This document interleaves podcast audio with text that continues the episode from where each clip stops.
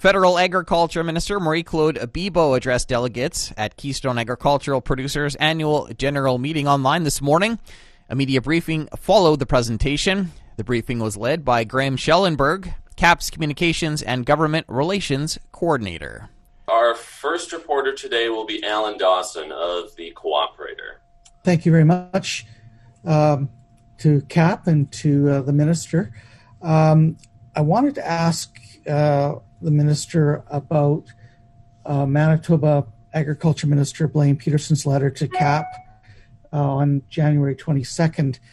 Uh, he's indicated that the Manitoba won't be uh, endorsing your proposed changes to agri-stability, and uh, wanted to get your reaction on that, and and also uh, if you could explain to us how many provinces you need to sign on to um, get this in place. Uh, I'm presuming it would require at least one prairie province. So if you could address those questions, that'd be great. Thank you. Thank you. So the agri-stability programs is one of the uh, business risk management programs uh, that we have all the federal, provincial, and territories agreed uh, upon some rules uh, for the five-year cycle. And to make any significant changes as those uh, I have proposed, uh, we need two thirds of the provinces to agree, and the weight of each province is based on the level of participation of the farmers of the province. So, for us to reach this uh, two third uh, level, uh, we need two of the three provinces.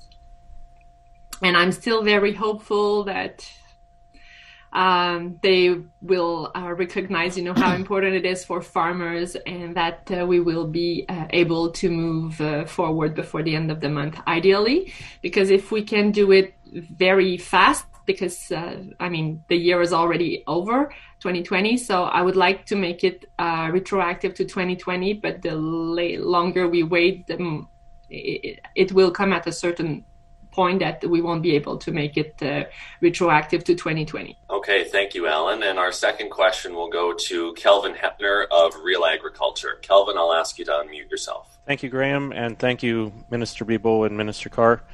Minister Bibeau, I'm just wondering, following up on Alan's question, if you have received any yes or no end of month response from uh, any of the th- three prairie provinces at this point. No, I haven't received a formal uh, decision yet. Minister Pedersen has several times hinted at uh, that you have implied that you would cut other funding for other BRM programs such as Agri Insurance and Agri Invest at the expense of Agri Stability. It's something that Manitoba's minister has brought up a couple times. What can you say about uh, about that? Is is that something that the federal government is that something that you have proposed? Absolutely not. And actually, I'm I'm surprised to hear something like that because Minister Pedersen himself has consulted consulted the stakeholders on the idea of cutting Agri Invest uh, to to put it on the um, on Agri Recovery and the um, the set aside program. Uh, I've never made any suggestion of cutting other programs.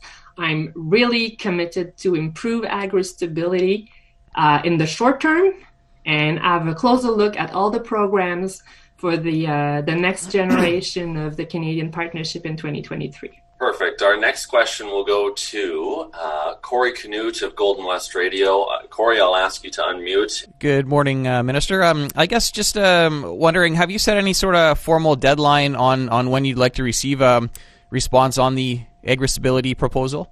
Um, I've said that uh, if we want to make it uh, retroactive for 2020, we cannot go any further than the end of the month of January.